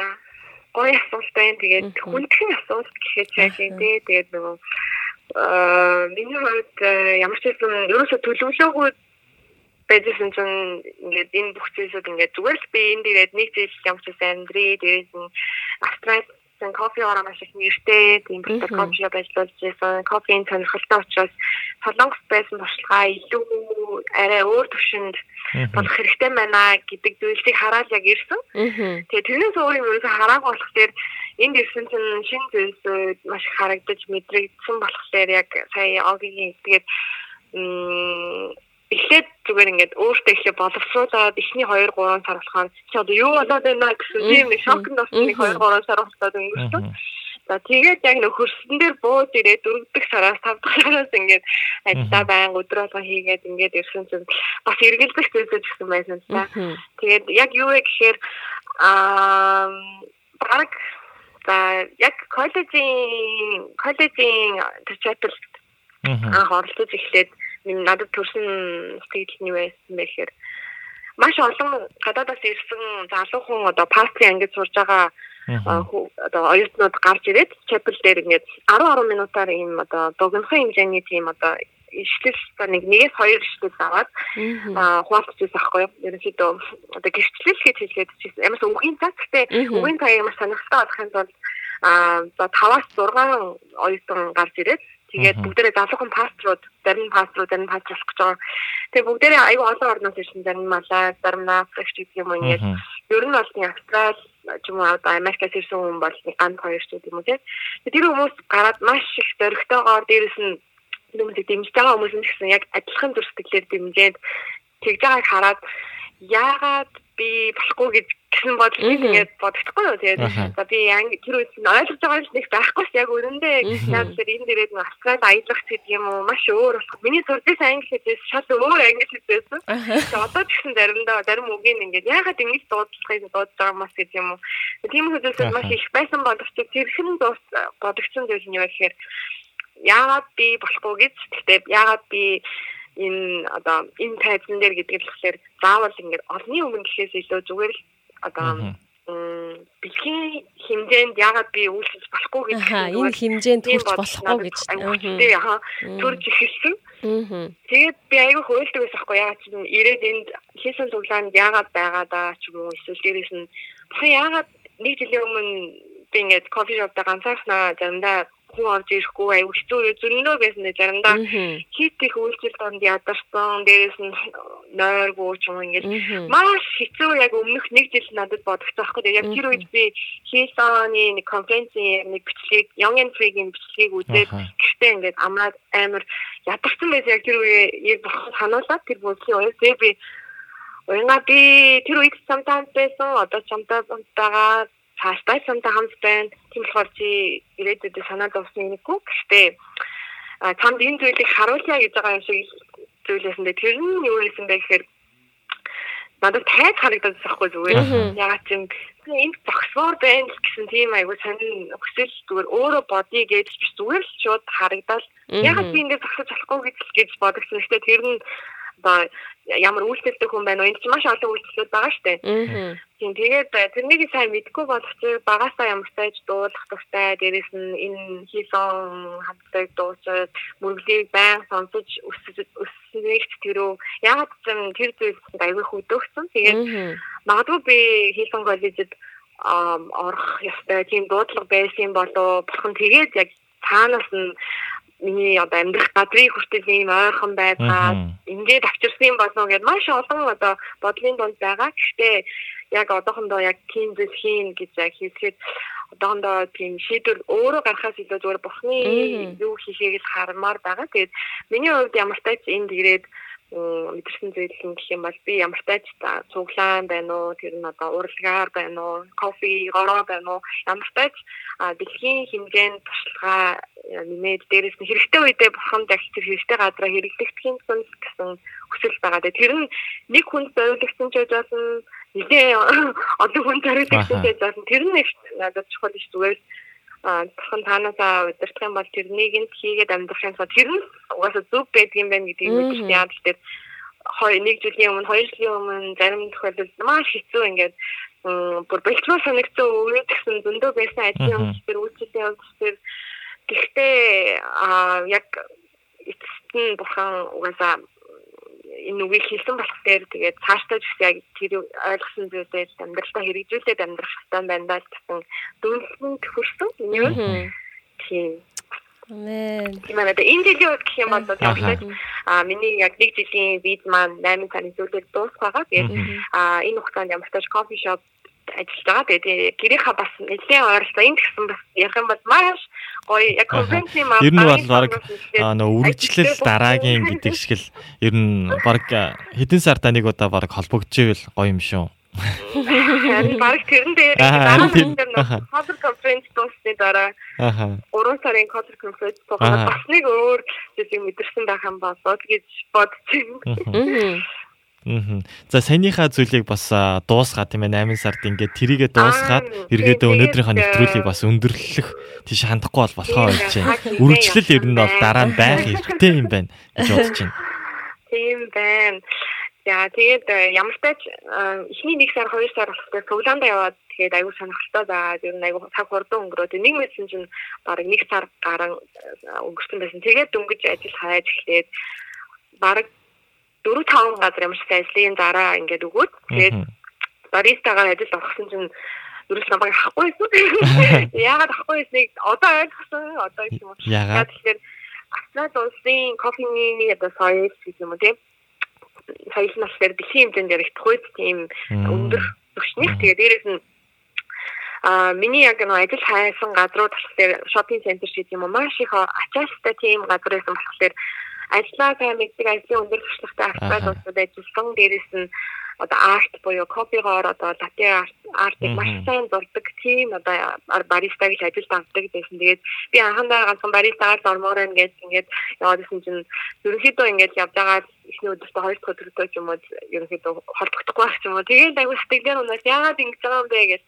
Хитгэн 7 хоногийн чи 2 1 7 2 7 хоногийн дотор тэгээд за би одоо яах юм бол гэж уус нь ингэж бодож ирээг өмсөн гэж бодоод байгаа. Ямар ч тач хийх ёстой зүйлсүүдээ хийгээд явж исэн чинь а яг одоогийн ажиллагаа ажлынхаа газар орсон байгаа. Тэгээд Таиланд эзэнтэй дээрээс нь яг миний анх ирсэн гэрийн хамгийн ойролцоо байдаг маш том шопинг центр дотор байдаг. Тэгээд хамгийн гоё байршилтай шопинг центр дотор дээрээс нь а маш их олон хүн өвсөлттэй дээрээс нь зөвхөн галтгоонд гэхэд 5 6 ажилтнтай кофе шоп гэхэд ресторан шиг тийм нэлээд ачаалттай завгүй тийм кофе шоп ажилд орох боломж нэгсэн. Тэгээд а ямар ч маш олон орны хүмүүстэй хамт ажиллаж байгаа. Тэгээд яг анх ажилд орох үед бол яг үнэндээ англи хэлэндээ тийм сайн биш байсан. Тэгээд одоо бодглохоор ямар зөрөгтэй байсан бэ гэмээр зарим хэлийг нь ерөөсөө ойлгодог байхдаа орсон байлээ. Тэгээд одоо бодглохоор бүр ингээд бурханд хийх юм байна. Би угаасаа миний хийх боломжтой тийм төвшний тийм чадвар надаас гараагүй байна бол туу хүлэн зөвшөөрч байгаа. Тэгээд ямар ч тач энэ газараа нэлийн удаан ажиллая гэж бодож байгаа. Тэгээд дээрэс нь энэ газраас сурж байгаа зүйлсүүд маш их байгаа. Өмнөх одоо өөрийнхөө хийдсэн ажилтгаа харьцуулаад үзэхэд маш олон зүйлсийг эндээс надад шаардсан учраас түүний хэмжээнд бас өсөж байгаа болов ажлын хэмжээнд гэж бодож байна. Тэгээд а ямар ч нэг жилийн туршид үргэлжлүүлээд кофе шоптой сайн ажиллаад тэгээд дээрэс нь сайн өдөр эзний өдөр бас үйлчлэл хийсэн зорилготой байгаа энэ жилдээ Батин дооны багт хийсэн цуглаандаа тэгээд яг main campus-та үйлчлэх үү эсвэл яг манай shopping center дотор ч гэсэн бас event cinema буюу одоо кино театрын нэг одоо танхимыг эзний өдөр одоо бэнд хийгээд тэгээд ашигладаг юм билээ. Тэгээд тийм болохоор мөргөл өргөдөг залуучууд. Тэгээд энэ дээрээ бас үйлчлэх тийм одоо боломжтой байгаа. Тийм болохоор нэгэн цөөхөн одоо оюутан залуучууд ирдэг тийм кампус нь байгаа. Тэгээд ямар тач аль нэг кампуст нь Бахтин дооны багт үйлчлэх тийм одоо залбирчдыг залбирч гисэн байгаа. Тийм зорилготой байна миний бодлого. За тэгээд маш их баярлалаа. Тэгээд харамсалтай боловч тийм ээ. Олон зүйлүүдийг яриулмаар тэгээ бас сонсогчдын маань хувьд ч гэсэн бидний хувьд ч гэсэн ярилцаал баг ингээд суугаал за яаж нийсэн баг өдөр болгоноор нь баг яриулчмаар байна л да гэсэн хэдий цаг айл хэдийн дуусах төгссөн байна. Тэгээд ирж байгаа тийм ээ яг энэ 2020 онд үнэхээр өрөөл дотор байх болтгой тэгээ залбирж байгаа санаж байгаа үнэхээр бурхны тэр хил хязгаарыг энэ үнэхээр уянгагийн дээр тэлэх болтгой гэж өрөөлийг дэвшүүлээд. Тэгээд яг саяны нөгөө нэг өмнө хэлсэн шиг тийм ээ 3 сар өнгөрөөд ч юм уу магадгүй дахиад дахиад яг энэ нэвтрүүлгүүдээр бас холбогдох тэр боломжууд байгаа болохоор ерөөсөө санаад зовхгүй бас харамсахгүй байна. Тэгэд маш их баярлалаа. Тэгэд уянга мундаг байна гэсэн комментиг бас ирүүлсэн байна. Тэгээд энэ комментаар өнөөдрийнхөө нэвтрүүлгийг. Тэгээд би нэг юм хэлчихвээ. А миний хувьд болохоор сая уянгааг сонсож байхад зүгээр ингээд бурхан үнэхээр төгс төлөвлөгөөтэй гэдэг зүйлийг бас ингээд бодоо суужилаа. Тэгээд бурхан өөрийнхөө цагт яг нөө нэг төгс цагта тэр хүснээрээ ажилдаг. Тэгээд уянгаатай хандаж эхлэхэд илүү хүчтэй байгаараа, урам зоригтой байгаараа, магадгүй хэцүү хүндхэн өдрүүд ирч болох ч гэсэн. Тэгээд нэг ишлэл санаанд орсон. Юу ихээр нөгөө намайг дууд Тэгээ би чам дагуу хүчит зүйлийг ярина гэдэг тэр ишлэл яг нэг санагдчихээн. Тэгээд эзэн чамааг үнэхээр улам илүү хүчрэгчүүлж, зоригжүүлж, өөрийнхөө алдрын төлөө бэлтгэж те босгоосаа гэж үнэхээр хүсэн өрөөж байна. Өө копи угаад сумаар байна штэ. Тэгээ баярлаа нүдэнд харагдтал дүрслэн ярьж өгсөнд баярлаа гэсэн байна. Тэгээд бас залбирч байна гэсэн байна. Тэгээд сая хэлсэн өрөөлийн өгнүүд үнэхээр уянгагийн маань амьдралд дүүрэн биелэх болтугай. Амен. Амен. Тэгээд маш баярлалаа аваа гэдэг маш гоё өрөөлөөр ирсэн. Тэгээд нэвтрүүлгийн хамт олонд ч гэсэн талхтын тэгээд дээрэс нь маш олон хүмүүс бас яг над шиг ингээд онлайнаар нэвтрүүлгээ үздэг бах. Тэгээд заримдаа яг үйлчлэлээс үний үзэхээр маш нөгөө хэцүү, заримдаа үйлчлэх боломжгүй тийм өдрүүд гэсэн гардаг. Гэхдээ маш олон хүмүүс энэ нэвтрүүлгээр дамжуулж хүч уран зоригийг авдаг шүү гэдгээ бас дахин сануулж хэлмээр байна. Тэгээд би нэг өдөр бүр маш их урам аваад тэгээ бүр ингээд баярын нүднээс унгаараа нэвтрүүлгээ үзчихсэн баггүй. Тэгээд ямар гайхалтай бэ энэ хүмүүс ингээд тэ бурхны төлөө гэсэн дүр сэтгэл нь үнэхээр агуугаар өрөөгдөөсөө гэж яг тэр үед залбирч байсан. Тэгээд өнөөдөр ч гэсэн та бүхнийхээ энэ үйлчлэл энэ цаг хугацаанд зориулж байгаа бүхэл зүйлс Мм маш их баярлаа гэж одоо бурхны өмнөөс гэх юм уу олон үзэгчдийнхээ өмнөөс нэвтрүүлэг сонсогчдийнхээ өмнөөс бас хийлье. Тэгээд амаргүй байдаг болохоор сайн мэдж байгаа болохоор би бас тэгээд та бүхэндээ баярлаа бас сонсож байгаа сонсох сонсогчдоо маш их баярлаа. Тэгээд А миний гэрчлэлээр өнөөдөр ингээд дууссан ч гэсэн би маш олон монгол хүмүүсийг бас араасаа дагуулнаа гэсэн тийм зорилготой тэгээд хийсэн цуглаан гэсэн тэгээд яг тунхаглаад явж байгаа. Тэгээд дууссан болгондоо миний араас маш олон монголчууд ирнэ. Тэгээд явж байгаа тийм болохоор бүхэн гэсэн баг хамт олноороо дээрээс нь одоо суралцахаар ирэх хүмүүс бас олон гарч ирээсэ гэж хувьдаа бодож байгаа хэлбэрж байгаа шүү. Тэгээ бас бэлтгэж байгаа ихнээсээ. Аа амен. Сүрийг маань сайн тавиа байж байгаарэ бидний. Аха. Амен. Баярлалаа. За тэгээд сая нэвтрүүлэг маань бас дундуур хэсгээрээ бас жоохон яг дуун гарахгүй байсан тэр хэсгүүд байсан байгаа. Тэр хэсгүүдийг бид нэр подкастаар бас яг ингээд бүтэн явах болохоор та бүхэн бас подкастаар бас бидний нэвтрүүлгийг сонсоорой. Тэгээд эх 7 өдрийн нэвтрүүлгээр уулзлаа баяртай. Уянга баяртай. Уянга. Баяртай.